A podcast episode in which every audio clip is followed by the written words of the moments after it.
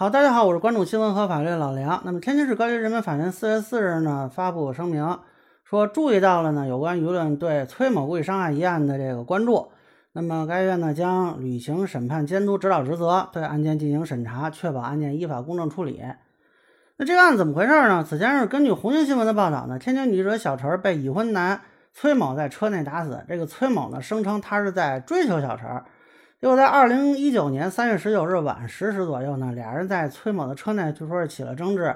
崔某多次击打小陈头部，甚至发现小陈昏迷后，又再次击打小陈的后脑。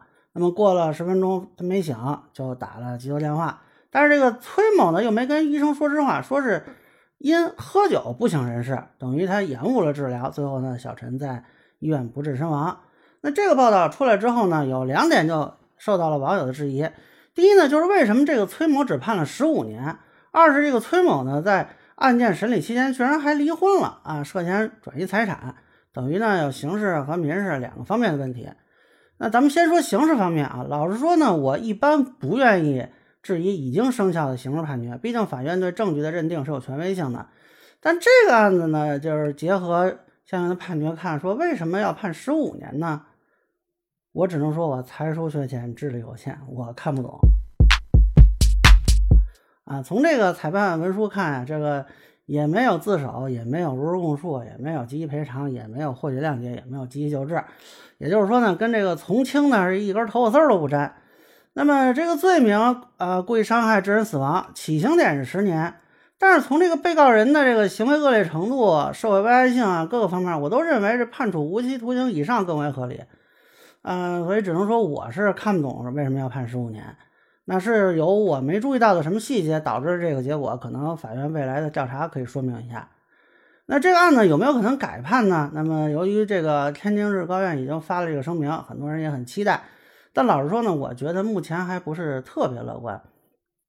首先呢，这个审判监督程序并不意味着否定了原审判决。从这个案件的程序看呢，他已经走过了一审、二审和申诉。那么现在据说家属是向天津高院申诉啊，如果申诉不成，将来还可以再向最高人民法院申诉，应该说还是有申诉空间的。那以前呢也有类似的案子受到了媒体关注之后啊，依法改判的情况，比如说之前的百香果女孩案，但那是最高院指令重审了，也就是说呢，首先认为你原审是有问题的。那现在看天津高院给的这个说法呢，是审判监督程序。但这个呢，一般是说对程序呢和这个适用法律监督啊，你要没有新的证据证明事实层面有问题呢，呃，改变是不会很大。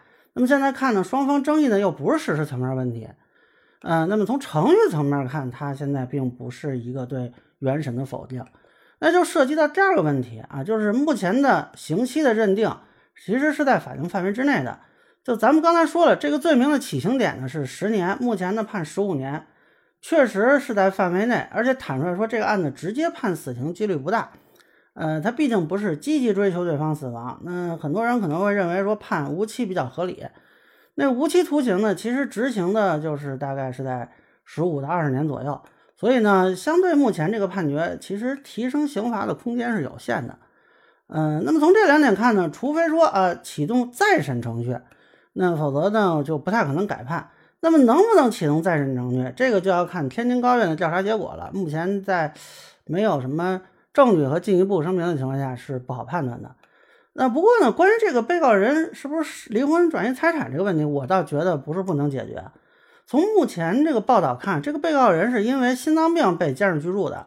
呃，具体怎么回事呢？我也不知道啊，也不能说人家这个心脏病一定就是编出来的。那么根据刑事诉讼法呢，监视居住中未经执行机关批准，不得离开执行监视居住的处所。那么他跑去离婚这个事儿，显然是不应该得到执行机关的批准，而且呢，这个离婚又必须是本人到场。我认为，如果不是他说谎欺骗执行机关，就是他未告知执行机关的情况下擅自跑去离婚。当然，还有一种可能，他本人就住在婚姻登记处啊，那是不是有这个可能性？那么既然如此呢，他跑去离婚的这个行为本身就是非法的。呃，理论上我认为是可以撤销他这一登记行为，宣告其撤销婚姻的无效，进而他对共同财产的分割也是无效的。那么家属可以考虑针对其进行民事诉讼啊，要求法院对其离婚行为认定为非法，进而撤销其离婚登记啊，并对这个涉案财产进行执行，用于支付刑事附带民事诉讼中的这个赔偿的部分。那么以上呢，就是我对天津女记者被遇害的这个案子的一个分析。个人浅见难免说了，也欢迎有不同意见的小伙伴在评论区和弹幕里给我留言。您可以关注我的账号，我会继续分享更多关于新闻和法律的观点。谢谢大家。